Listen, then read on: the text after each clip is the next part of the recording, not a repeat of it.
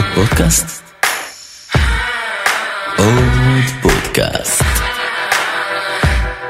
עוד פודקאסט לסטארט-אפים.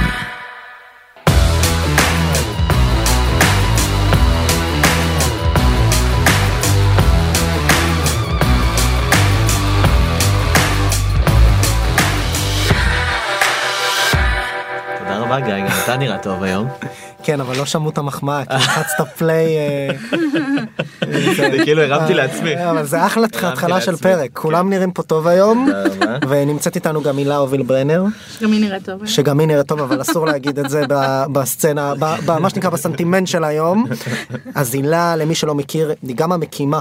והמובילה של פורום אה, בעצם קהילתי מאוד מיוחד בתוך האקוסיסטם הישראלי שנקרא פורום יזמות שהיא תספר עליו ואתה גם ה managing director של Techstars ישראל ואת גם יזמת סדרתית יש להגיד הקמת שתי חברות נכון אני סופר נכון נכון. אוקיי אז בואי תספרי קצת למאזינים על עצמך ככה רקע קודם כל שמחה מאוד להיות פה, איזה כיף וכבוד מאוד גדול. אנחנו כאילו. אנחנו אצלך, זה לא הפוך. כאילו, אנחנו מתארח- מתארחים ב Rise ו- וגם Techstars והילה בעצם יושבים כאן ומנהלים פה בעצם את הקומה. נכון, ו Rise הוא באמת אה, מקום נפלא לעשות את זה, כי באמת הוא מקום של המון אה, חדשנות. אני אספר כמה מילים ממש על עצמי, אני אה, באמת יזמת די הרבה שנים. החברה הראשונה שלי נקראת white smoke, היום ציבורית, וחברה אחרת שהקמתי אחר כך. בדרך עשיתי כמעט כל טעות אפשרית בספר הסטארט-אפ, אז כולי מלאה בצלקות אינדיאניות של טעויות שעושים, ואחרי שגמרתי כרך אחד, התברר שיש עוד כרך שלם של טעויות שעשיתי בדרך, אבל גייסתי המון כסף מכל מיני אנשים, סוגים שונים, אה, גידלתי חברות שאני מאמינה שהביאו value מאוד גדול, אה, ולמדתי ככה דרך האקוסיסטם וגם התאהבתי באקוסיסטם הישראלי. אה, אחר כך, אה, באיזשהו שלב, תוך כדי גם הקמתי את פורום יזמיות, שהזכרת אותו, שהוא פורום מדהים והוא גאווה מאוד גדולה שלי, וקמפוס תל אביב לאימהות בחסות גוגל, שהיה אחד הפרויקטים המאוד מאוד יפים שנספר עליו. אה, ולפני שנה הצטרפתי ל Techstars. הייתה לי שנה מדהימה ומעניינת בלהביא אה, יזמים, גם בתחום הפינטק, אבל בכלל, להפגיש אותם עם תוכניות ברחבי העולם של Techstars. זה קצת על עצמי. אז אני כאילו מתלבט מאיפה להתחיל אבל לפני זה בואי שנייה נעשה קצת overview במספרים על כל אה, אבן דרך כזו. אז לצורך העניין בפורום יזמות כמה יזמיות סליחה כמה חברות מה אתם עושות? אז אה, פורום יזמיות קם לפני שבע שנים, חברות שם היום כ-4,000 נשים יזמיות, מתוכם 800 מיזמים, שלמעלה מ-300 כבר גייסו כסף. אה, הפורום הזה התחיל אצלי בגינה, אה, ממש בתור אה, פורום קטן שגדל להיות פורום מאוד מאוד מקצועי ומעניין. עשינו שם כמה שיתופי פעולה יוצאי דופן שמאוד הגדילו אותו, אחד מהם באמת עם מייקרוסופט, ששם עשינו פרויקט של יזמיות בתחילת הדרך, ופרויקט אחד שנקרא קמפוס תל אביב לאימהות, שבו נשים בחופשת לידה באות ללמוד עשרה מפגשים איך להקים סטארט-אפים, כשהאג'נדה היא מאוד מאוד מקצועית. ולוקחת בחשבון שבעצם אה, יזמת בשלב הזה של חופשת לידה חושבת לפעמים אה, איך להגשים את החלום שלה ולא לחזור למקום העבודה שלה אלא להתחיל סטארט-אפ חדש. אה, ועשינו שבעה מחזורים פה בגוגל ישראל ולמזלנו גוגל כל כך אהבו את התוכנית הזאת שהם פתחו אותה בצורה בינלאומית. קמפוס פור מאמס בעצם קמפוס פור מאמס, כלומר יזמיות באמת הרגישה שעשתה מין גל כזה שהתרחב בכל העולם ויש היום תוכניות בברלין, בלונדון, במקומות אחרים. פעילה גם עדיין בארץ נכון גם בארץ, כן. וטקסטרס בואי נדבר קצת במעבר אחד מה אחד. זה בעצם למי שלא מכיר זה מותג בינלאומי נכון. שהגיע לפה לארץ למה נכון, אז טקסטר זו באמת אה, רשת האקסלרטורים אה, הגדולה, בין הגדולות בעולם, יש לנו כ-50 פה ליד יוצא מס צ'אלנג' אז אני. יודעת, אני יודעת, אני תלוי יודעת. איך אתה אני מודד את. הגודל. אה, כן, זה לא יהיה מה... נכון, אה, כ-50 אקסלרטורים בעולם, שותפים עם אמזון, דיסני, Metro, SAP, כל מיני חברות מאוד מאוד גדולות, בוש וכולי. בעצם בכל אקסלרטור כזה בעולם אנחנו בעצם בוחרים עשרה מיזמים בשנה. ואנחנו מייצרים את ה innovation הזה עבור הארגון. פה בארץ אנחנו uh, פועלים עם ברקליז, בעצם אנחנו יושבים פה בברקליז accelerator powered by Techstars, שלמזלנו בעצם הצליח להצמיח פה כבר כ-30 חברות, אבל בישראל בכלל יש בערך 60 חברות של Techstars העולמית, אז אה, שעברו כל מיני תוכניות באטלנטה, בניו יורק ובמקומות אחרים בעולם. אז רק כדי לסבר את האוזן לגבי Techstars כי הרבה אנשים מכירים את זה כאיזשהו brand name ולא בטוח שמבינים מה זה אומר זה בעצם ארגון שמקים הרבה פעמים זה כמעט תוכניות האצה פנימיות ל corporates וכל מיני תאגידים שהזכרת, פה במקרה הזה ברקליז, והוא בא ואומר לאותו ארגון, הנה צוות, הילה וחבריה, שבעצם יבואו ויאפשרו לך להתנהל מול סטארט-אפים בדרך כלל בוורטיקלים מסוימים, נכון? כמו שעושים עם דיסני. עשו למשל עם דיסני בקליפורניה וכדומה, נכון. אז את הזכרת את זה, ו- ובעצם סוג של פועל בזיכיון, אז אתם פה בעצם פועלים אמנם מטעם Techstars, תחת המתודולוגיה וה brand שלהם, אבל גם בשיתוף עם corporate שהחליט שהוא רוצה לעשות פה את הפעילות. נכון, וזה בעצם הדבר המדהים, כי בעצם סטארט-אפ נכנס והוא מקבל בעצם שילוב של שני הדברים. הוא מקבל מצד אחד את ה-connections בתוך הארגון, כלומר, גם עשו לו scouting ומצאו אותו לאור כל הביקוש של הארגון, אבל מצד שני הוא מקבל את ה network המאוד גדול הזה. אני שהייתי יזמת צעירה וחיפשתי איזשהו contact באיזה מקום, אז הייתי נוסעת לכל מיני conferences ומחכה שאנשים ירדו ופאנלים ו... רודפת אחריהם וכותבת להם מיליון, אה, שולחת להם בקשות בלינקדאין שלעולם לא יתקבלו, וכל מיני דברים הזויים שעשיתי כשהייתי סטארט-אפיסטית צעירה. והיום סטארט-אפ נכנס לתוכנית של Techstars, יש לו את ה Techstars Connect, הוא מצליח להגיע כמעט לכל ארגון שהוא רוצה, הוא מצליח לפגוש managing directors כמוני, שכולם היו יזמים וגייסו כסף ועשו דברים, בעצם הוא מצליח לקבל connection, יש לי Google Doc כזה שאני מעלה, וכותבת הסטארט-אפ הזה רוצה contact ב-Airbnb, והפלא ופלא, יש managing director בלוס אנג'לס. שמכיר את ה contact הזה, ובום, הדבר הזה נוצר. אז זה רשת כל כך גדולה של כ-1,500 uh, סטארט-אפים. בעצם אנחנו המשקיע הכי גדול בארצות הברית היום.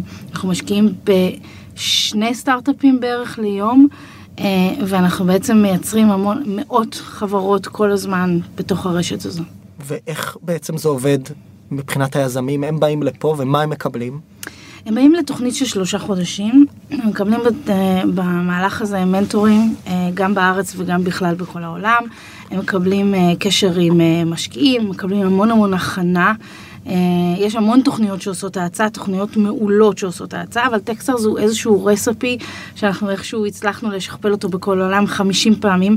הוא כנראה עובד גם עבור הארגונים וגם עבור היזמים, משום שהיזמים שלנו כבר גייסו למעלה משישה מיליארד דולר במצטבר. ובעצם אנחנו מכינים אותם ליום שאחרי. ל fundraising, לפרזנטציות, לכל הדברים שהם צריכים לעשות, וגם, אני חושבת שבגלל שזו כזאת רשת גדולה, אז הקונטקטים שהם מקבלים בעצם עוזרים להם לצמוח באמת. אז בתוך השלושה חודשים האלה מקבלים פה משרדים ו mentoring, הם מקבלים גם השקעה. כן. הם אוקיי. מקבלים השקעה של אה, כ-120 אלף דולר, אה, והם נמצאים פה שלושה חודשים שהם סופר אינטנסיביים, אה, ואני חושבת מאוד מאוד rewarding. שמה מבדל אתכם לעומת אקסלרטורים אחרים? דיברנו על ה network הגדול, שמה נדבר גם איך הופכים אותו ל scalable, כי זה לא מובן מאליו. מה מבדל אתכם אבל מול אקסלרטורים קיימים בשוק הישראלי לדוגמה? אה, אני חושבת, קודם כל, בשוק הישראלי באמת יש אקסלרטורים מעולים, אבל אני חושבת שהבינלאומיות של הדבר הזה, היכולת ללמוד מסטארט-אפים אחרים בתחום שלך, אה, היכולת לקבל connections בבנק, למשל כמו ברקליס, כן, אם אתה בא, אם אתה בא לאקסלרטור שלנו, אני חושבת שפשוט התרגום הזה של מה שאתה אומר כסטארט-אפ מול מה שהארגון בעצם רוצה, ארגון, תרגום כזה שאני בתור יזמת אף פעם לא הצלחתי לה, לעבור אותו. זאת אומרת, אני הייתי יוצאת מפגישה בארגון וחושבת שזו הייתה פגישה מעולה, זוכרת שדיברתי עם חברים, היה מעולה מעולה, ואז התברר שאין שום קשר, והדבר הזה גם לא התקדם, ובעצם הם שמעו משהו אחר לגמרי ממה שאני אה, אמרתי vice versa. אז uh, אני חושבת שכל ה... מה שמבדל אותנו זה בעצם המצ'וריטי והניסיון הרב שאנחנו uh, שרכשנו בעולם. ועם כמה מיזמים עבדתם עד היום פה? בעצם היו שתי תוכניות לפני שאני uh, התחלתי ותוכנית אחת שאני עשיתי ועוד מעט במרץ תתחיל uh, התוכנית הרביעית. תוכנית הרביעית. ואתם, יש פה קטע מעניין, כי אתם עובדים לא רק עם חברות ישראליות, נכון? אתם עובדים עם חברות מה, מה שנקרא מהאזור. נכון, ולא רק מהאזור, כלומר בעצם אנחנו מוצאים חברות שהכי מתאימות לבנק, גם מבחינת מה שהבנק מחפש, וגם מבחינת אה, יכולות ההשקעה של הבנק ומה שהוא רוצה. בעצם במחזור הקודם הייתה לנו חברה מאיטליה, ממונטנגרו, מאקוודור, אה, חברה מפולין, כלומר היו לנו רק שלוש חברות שהיו ממש ישראליות פרופר. למה זה? לא, הרי חלק מהייחודיות בלשבת פה בתל אביב, זה האקוסיסטם הישראלי.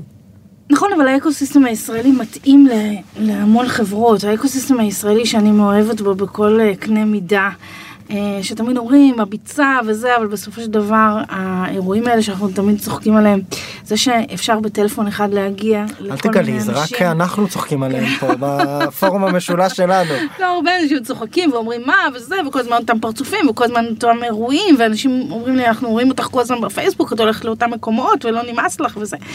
אז לא, לא נמאס לי, כי אני מאוד אוהבת את האקוסיסטם הישראלי, כי אני חושבת שיש משהו בישראליות הזאת שהוא מאוד מחבר. אה, הוא גם לפעמים קצת בוטה, נכתב על זה ונאמר על זה הרבה דברים, אבל יש בו גם משהו מאוד מחבר. אה, כן. וסטארט-אפ עם מונטנגרו, למה שהוא יבוא לישראל? קודם כל, יש אה, שלוש תוכניות של ברקליס בעולם, בניו יורק, בלונדון ובישראל. זה דבר מדהים, משום שהם בחרו את ישראל להיות בירת הפינטק בעצם של אה, זה. וזה בנק כל כך מורכב וכל כך גדול. הסיבה שהם בחרו אותנו זה בגלל שיש משהו באקוסיסטם הישראלי בתחום הפינטק שהוא פשוט אה, מלהיב מבחינתם. יש אה, ל corporate כזה כמו ברקליז, יש איזשהו תהליך סדור מהרגע שסטארט-אפ נכנס לתוכנית לאיך לתקשר עם ה corporate הזה. היה פה לצורך העניין גבי צ'רטוק מ The Bridge בכל הטרנר מרצדס, עכשיו גם וולמארט. חבר'ה שם מחברים את ה corporates באופן אינהרנטי לסטארט-אפים בצורה שיטתית. זה משהו שגם קורה במסגרת התוכנית שלכם. כן, זה אחד ה values הכי גדולים שיש בתוכנית שלנו, כלומר, יש קודם כל מישהו מטעם ברקליס העולמי, ממחלקת ה innovation בניו יורק ובלונדון, ששניהם יושבים איתי בתוכנית במשך שלושה חודשים.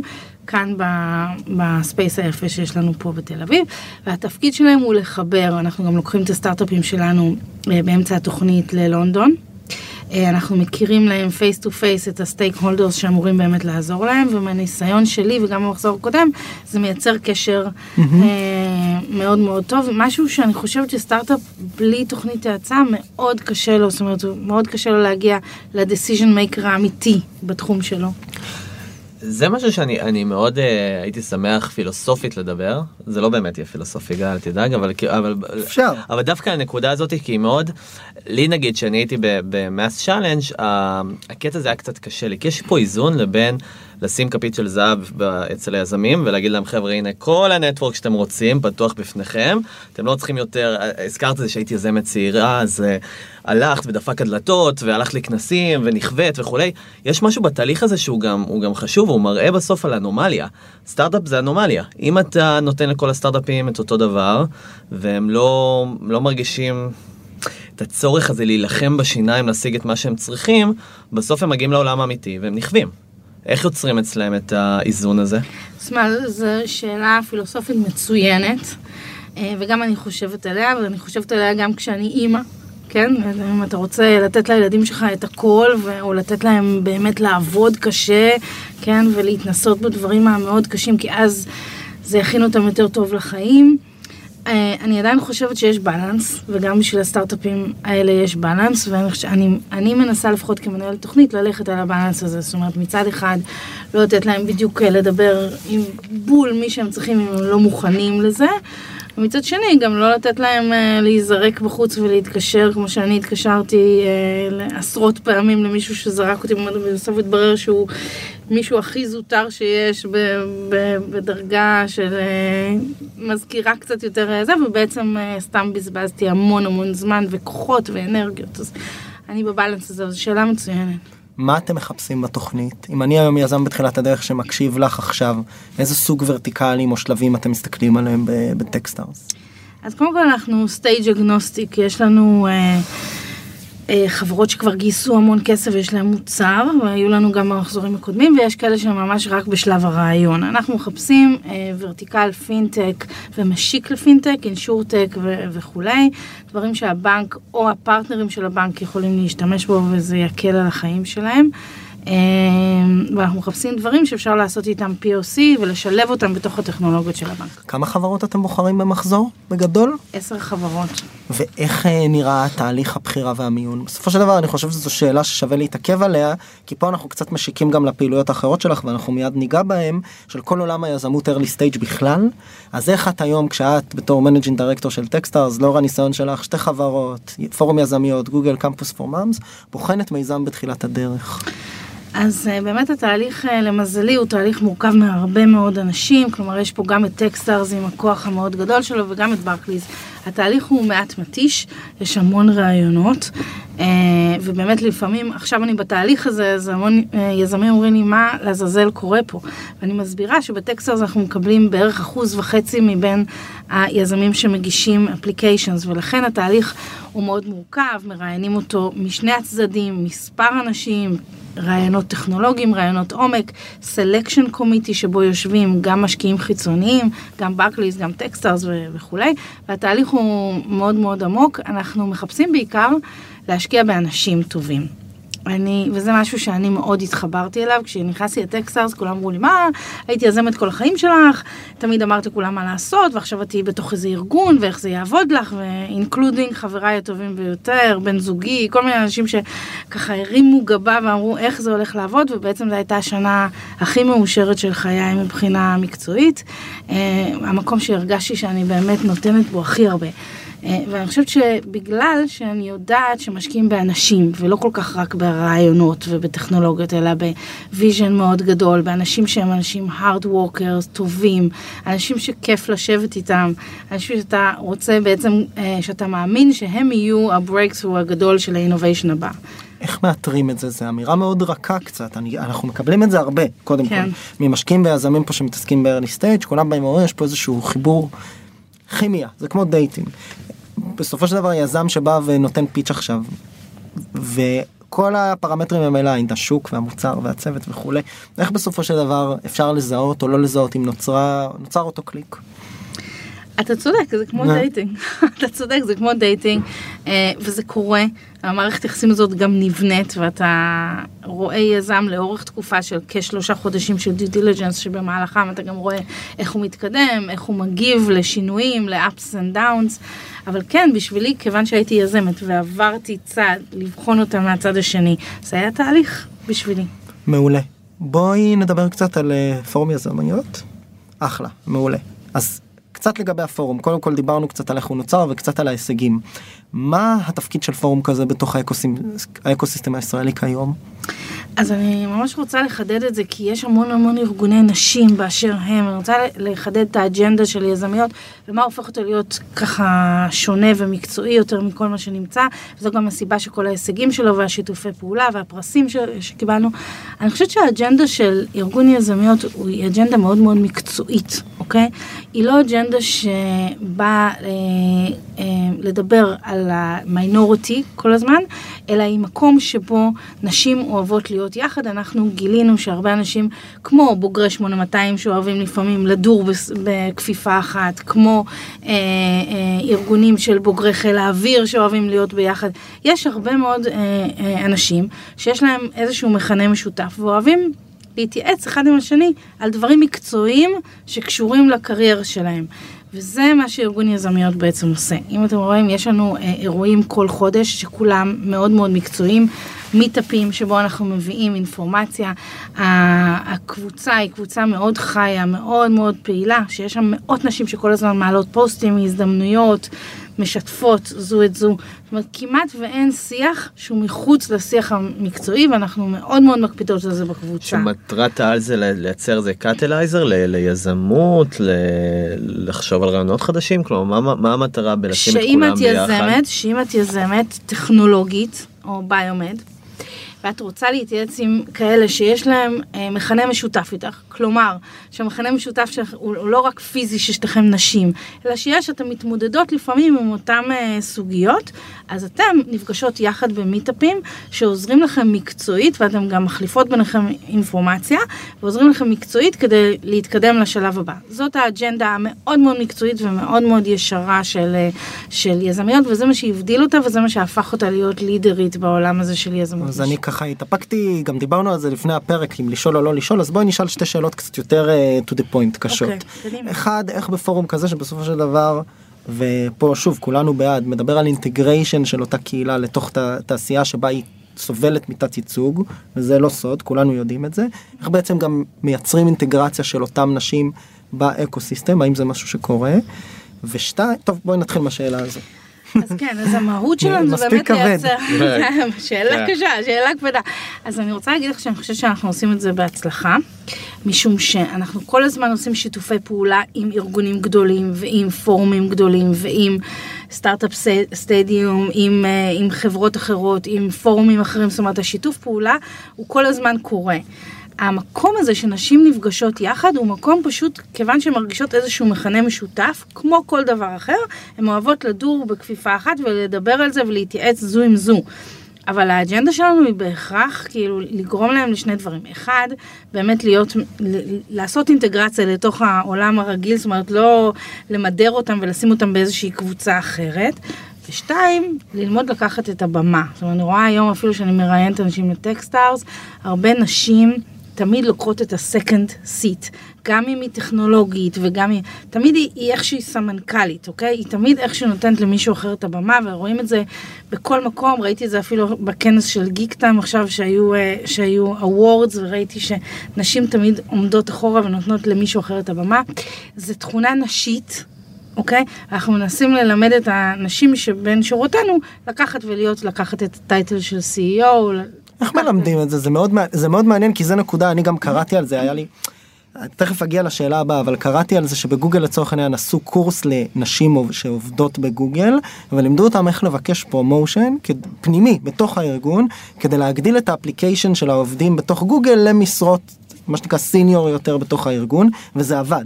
איך, איך אתם עושים את זה מעבר לקבוצת תמיכה, מעבר לפורום, מעבר למפגשים? יש שיטה, יש תכנים מסוימים שאתם מעבירים? אז כן, דבר ראשון, אה, אני, אה, יש לי אג'נדה די ברורה לעניין הזה. אני חושבת שלהביא, וגם דיברנו על זה קצת מקודם, להביא נשים חזקות, להיות role models, מבלי שהם יצטרכו להגיד, אני כאן כי אני אישה, אלא הצלחתי, וככה אתם יכולים להיות, ותראו, היא גם נראית יחסית נורמלית, כן? היא כמוני. כן, כן. כמוני, אה, אפשר לדון על זה, אבל בגדול היא נראית יחסית נורמלית, ונראית שבסדר לה. אנחנו רוצים להביא נשים כאלה in front, זה האג'נדה שלנו, להביא כמה שיותר role models, אני חושבת שזו בעיה מאוד גדולה שאין כאלה. כשאני התחלתי את הדרך, האחוזים היו הרבה יותר קטנים של יזמת נשים, אה, וקיבלתי ביקורות מאוד מאוד חריפות מהסביבה, מהסביבה הקרובה, מהגננת, מהעוזרת, מהמנקה, כאילו, היה לי מין תחושה כזאת כאילו משהו אצלי לא בסדר. אז את נוסעת אה, אז משאירה את הילדים, אז מי שומר על הילדים? זאת אומרת, אף פעם לא שמעתי מישהו ששואלים, מנכ"ל ששואלים אותו, מי שומר על הילדים, אוקיי? אז אני אמרתי לעצמי שככל שיהיו עוד נשים שיעמדו בפרונט, דברים ישתנו. כמה היום אחוז, סליחה שאני כותב אותך, כמה היום אחוז מהתעשייה הם יזמות נשים, סטטיסטית, בערך? לפי הרשות לחדשנות זה 7 אחוז. 7 אחוז כרגע, אז הוא הספיק, בסטארט-אפים, לא בטק בכלל. כן, בסטארט-אפים. אוקיי. ורסיין, רצית לשאול? לא, זה נתון אה, חריג. אבל רצית לשאול משהו. אני עדיין בהלם מהנתון. אוקיי. כן, זה באמת נתון חריג. כי אני באתי לשאול על גוגל פור מאמס, כי זה משהו שעניין אותי מאוד אישית, כי עברתי חוויה, אה, אפשר להגדיר אותה דומה, אני לא אימא, אני אבא, אבל אה, גם לקחתי חופשת לידה, והרגשתי על עצמי כמה זה היה, כמה זה האיץ את הרצון שלי לפתוח משהו חדש, נתן לי capacity space בכלל לבוא ולחשוב, לשבת עם עצמי ולהגיד, בוא נאתגר רגע את כל הדברים שעשיתי עד עכשיו, בוא לא נימשך לדברים, אלא, אלא, אלא נחשוב האם אני יכול להגדיר את עצמי מחדש ולהתחיל ליצור, ליצור action plan. וחופשת לידה, במרכאות, כי זה לא באמת חופשה, נותן לך סוג של אה, אה, תירוץ לשבת ארבעה חודשים, שלושה חודשים כל אחד ומה שהוא יכול לקחת, ולחשוב על הדברים האלה. נכון, זה עושה אז... cut מהחיים בדרך מסוימת, נותן לך איזה פרספקטיבה על מה עשית עד היום, ולפעמים זו הזדמנות מאוד טובה לעשות שינוי. ושינוי, אנחנו יודעים שמי שמקנן לו החיידק הזה של היזמות בבטן, זו הזדמנות מצוינת שהחיידק הזה פתאום אה, יצא החוצה. ולכן חשבנו שזו הזדמנות מאוד טובה, ולמזלנו באמת זה, זה תפס. איך זיהית את זה אבל? גם כי אני הייתי בחופשת לידה, ותמיד שלוש פעמים, אז אני הבנתי שאני, שמשהו קורה, כן, וגם דיברתי עם כל מי שמסביבי, ואנשים אמרו לי, תראו, בחופשת לידה, מה עושים? הולכים לבייבי יוגה, הולכים לזה, טיפת חלב, מתחילה לדבר עם כל מיני אמהות שכל מה שמשותף ביניכם זה שיש לכם תינוק, אבל בסופו של דבר אתה מחפש אנשים שיש לכם קצת יותר מן המשותף, מאשר זה שיש לכם נשים עם תינוק. אז, אז פה זה היה מין נקודת מפגש של נשים טכנולוגיות מתחום השיווק, תחום ה marketing.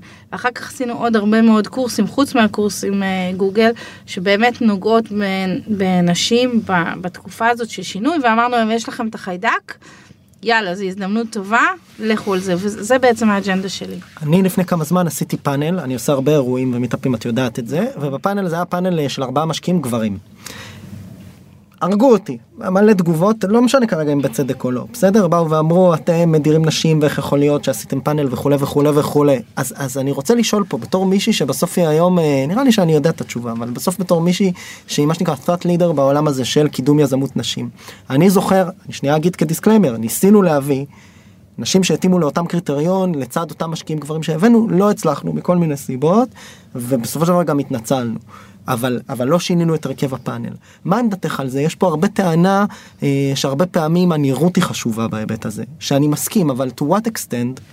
שאלה מצוינת וגם uh, מאוד שערורייתית כי לפי מה שאני הולכת להגיד שני, שני דברים אני מקווה שלא יקפצו עליי אבל אני אגיד בכל זאת. קודם כל, אה, ספציפית עליך, אני יודעת כמה אתה פמיניסט ו- ורודף שוויון, אז... יכולה להגיד נשי, זה בסדר. לא, כמה... זה נגיד לא אמירה. פמיניסטית כל כך, טומי. לא, הוא נראה... אם מאזינות, אם אתם מאזינות על זה, תרשמו שטומי שוויניסט בתגובות. אל תתגונן, אמרתי שאתה אל תתגונן. יפה, זה אתה בסדר. קרוב. אני את רציתי החלק. להגיד, אז, לגביך, אני, אני יודעת ספציפית, ולכן גם כאב לי כל הפרשה הזאת, וגם כתבתי, שאני חושבת בתגובות, ואני יודעת כמה אתה מתאמץ. יש, ישנה באמת בעיה לפעמים, וזו הבעיה שהתייחסתי אליה עכשיו, שדיברתי על יזמיות, שיזמיות לפעמים לא לוקחות את הבמה, לא מבקשות promotion במקום העבודה, אבל גם לא כיזמיות, אומרות, אנחנו עשינו, אנחנו, זאת אומרת, ייקח להם הרבה יותר זמן, וזה משהו שאנחנו בארגון יזמיות פנימית מנסים לעבוד עליו. אוקיי?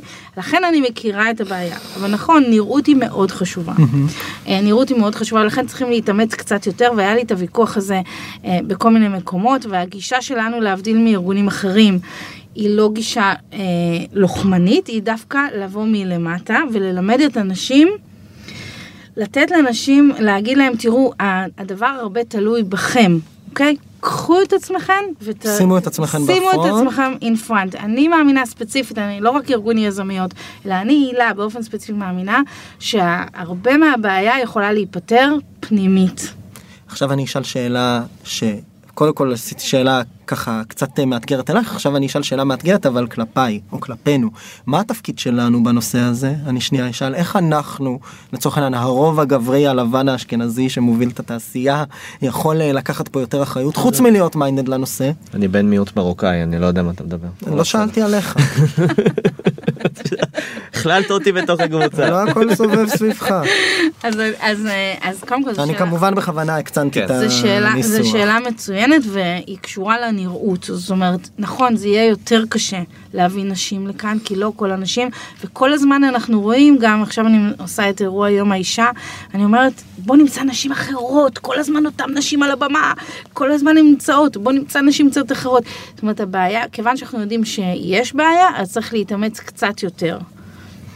קצת מה overview שלך עברנו בעצם על, על גם על Campus for Moms גם על פורום יזמיות גם על Techstars בעצם נמצאת כבר בשנים האחרונות הרבה זמן מה שנקרא ב ecosystem של עולמות ה-early stage יש הרבה תוכניות שגדלו הרבה קרנות פה שגדלו הרבה סטארט-אפים שראית מה את מזהה יש מגמות שאת מזהה שקורות או טרנדים שאת רואה שהם יותר חמים או תכונות מסוימות אצל יזמים שאת רואה שהולכות ומשתנות או נעשות בולטות יותר.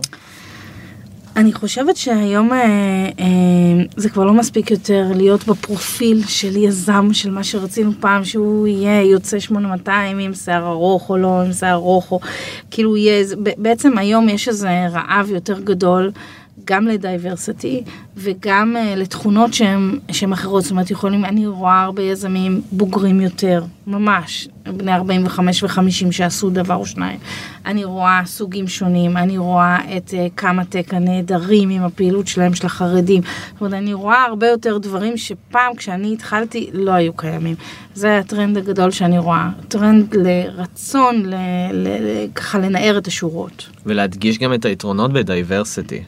כלומר בסוף זה לא איזה משהו חברתי אוקיי? בוא נעשה שכולם אה, יהיו שווים ושיהיה הסטטיסטיקות יהיו שוות. זה לא העניין של המ- רק המספרים זה עניין גם שזה יש יתרון מובהק בחברות שיש בהם גיוון יותר גדול ובעיקר בסטארט-אפים. את רואה את זה אני מניח כל הזמן שצוות יותר מגוון גם מבחינה של הסיפור והרקע וה, אה, והמגדר וכולי החברה יותר פרודוקטיבית. אני רואה, היא פשוט אה, חברות יותר טובות, יותר בלנסט, כן? אה, הרבה פעמים כשיזמים הם, אה, הם מאוד מאוד דומים, אז הם לא מספיק משלימים אחד את השני, ואז הם יכולים לשבת כל היום ולטפוח אחד לשני על השכם ולהגיד, איזה מעולים אנחנו, איזה מעולים אנחנו. אבל בסופו של דבר, כשיש מישהו אחר ונוצר שיח ונוצרת קצת מריבה, כן, והכל זז, אז דברים טובים מאוד קורים. אני חושב שחלק מתהליך היזמות, או בכלל תהליך הדו- של doing business טוב, זה שיהיה מישהו שוויל כל בולשיט על ה blind spot שלך. נכון. אז אה, בלי קשר כרגע למגדר, או אתנו, לאום- מצב אתנו-לאומי, או נכון. כולי, אני חושב שזה חשוב. אפשר לדבר רגע על מנטורים? זה בסדר? בוא נדבר על מנטור. אה. מנטורים זה נהיה סוג של אה, שם קצת ציני בתעשייה שלנו. בגלל ה... בוא נגיד זה, זה saturated מאוד, זה overused השם הזה, יש הרבה מנטורים שלא נתנו ערך להרבה מאוד אנשים, לכן כשאתה כבר אוטומטית שומע תוכנית מנטורים עולה לך ישר ביקורת בראש ו... ואפילו נגדיר את זה כפלאף, אוקיי? Um, אני יודע שיש ייחודיות מאוד גדולה לטקסטארס עם מנטורים, אה, גם כי הייתי מעורב כזה בגיחה קטנה. כי הוא היה ש- מנטור שם, אז לא, אבל, אבל, אה, אבל, אה, ולא קראו לי הרבה מאוד זמן, אני לא יודע למה, אבל בכל מקרה, אה, אני מנסה להבין מה הטייק שלכם לגבי מנטורים, לגרום לדבר הזה באמת להיות משמעותי למסע של יזם. אה, זו שאלה מצוינת וזה אחד הצ'אלנג'ים הכי גדולים שלי בישראל אה, כאן, זאת אומרת ב Techstars העולמית ה challenge הוא יותר קטן משום שבסופו של דבר יש מנטורים מכל מיני מקומות בעולם. פה יזם מכיר הרבה מאוד מהאנשים, הוא הולך למיטאפים, הוא רואה חלק מהמיטאפים, אז לפעמים כשאתה מביא כל מיני אנשים, הוא אומר אותו אני מכיר, אותו אני מכיר, אותו אני מכיר, ואני גם לא מרגיש שזה נותן לי value יותר מדי גדול. אז זה challenge מאוד גדול שלי. אז אני בתוכנית אה, מנסה לבנות תוכנית mentorship שהיא אה, גם מנטורים טכנולוגיים, גם שיווקיים, גם business. אני חושבת שחלק מהיתרון זה דווקא לפגוש הרבה מאוד דעות, כן? גם שהן אה, לפעמים נשמעות הכי שטותיות. אה, ולא קשורות, כי לפעמים כשאתה פוגש הרבה מאוד, בגלל זה אנחנו קוראים לזה mentor madness, אנחנו מביאים המון המון אנשים, היזמים יוצאים בסוף היום, באמת פעם שעברה הייתי צריכה ממש להזמין לכולם פיצה ובירות ולשבת ככה, אנשים היו גמורים, כי הם שמעו פתאום המון המון המון דעות, וכל אחד בא ואמר להם כל מיני דברים, יש בזה המון יתרון בלשמוע דעות, גם אם אתה לא מקבל אותם. יש value מאוד גדול, אני כשהייתי יזמת בגדול לא הייתי טובה בלקבל ביקורת, אני עדיין כל כך טובה בזה, אבל אני עובדת על זה. Uh, בגדול מי שאמר לי שהמוצר שלי לא קיים הוא נמחק לי מהאוטלוק וחשבתי שהוא אידיוט גם אם הוא היה סמנכ"ל במייקרוסופט אז אה, לא הביא אותי מספיק רחוק לדעתי זאת אומרת זה משהו שהייתי רוצה לתקן אם הייתי חיה את חיי שוב אה, ואני מנסה ללמד את היזמים לקבל value גם מכל האנשים שקוטלים אותם ולכן מנטורים בשבילי זה אנשים שיבואו יביעו את דעתם גם אם הוא אורח לרגע. אה, ובדעה הזאת הם ייצרו כבר בפני עצמו value, הוא לא חייב ללוות אותו יד ביד כל התהליך. ואיך מייצרים תהליך של engagement? לצורך העניין אני גם מסתכל על זה מהזווית של טומי ושלי באקסלרטורים קודמים שניהלנו גם בנוכחי. קשה הרבה פעמים לייצר את הקליק הזה שבו בא מישהו ופוגש יזם ואומר אני רוצה להמשיך איתו תהליך בלי קשר ברמה העסקית או האישית. זה משהו שאתם מנהלים בתוך התוכנית או שזה כן. יום mentoring מרוכז? לא, אז יש לנו, אנחנו מאוד משתדלים לנהל אותו, אני מסכימה שזה challenge מאוד גדול, אני לא בטוחה שאני יודעת להתמודד איתו מספיק טוב, אז התשובה שלי זה שאני אני חושבת שהכל בחיים זה בסוף אנשים, ואם אתה מייצר connection מספיק טוב, אתה מנסה, אתה יכול לנסות, יש באמת challenge מאוד גדול, אין לי תשובה יותר מדי חכמה על זה. מעולה הילה ככה איזה מסר לסיום. כיף לי להיות פה ולדבר, ותודה על האנרגיות הטובות האלה שאתם עושים בתעשייה. בכיף תודה לך על כל מה שאת עושה. אה, ואני מקווה שיהיו לנו. המסר הגדול שלי אה, זה שבאמת שנמשיך ליצור ושתהיה פה תעשייה עוד יותר משגשגת. אני מאוד מאוד ציונית, מאוד אוהבת את הארץ ומאוד רוצה שדברים טובים יצאו מפה ותודה על כל הפעילות לא, שלך. עוד פודקאסט יצא מפה, זה כבר משהו. אה, יצא מפה פודקאסט, כן. תודה רבה. תודה לכם. תודה. עוד פודקאסט?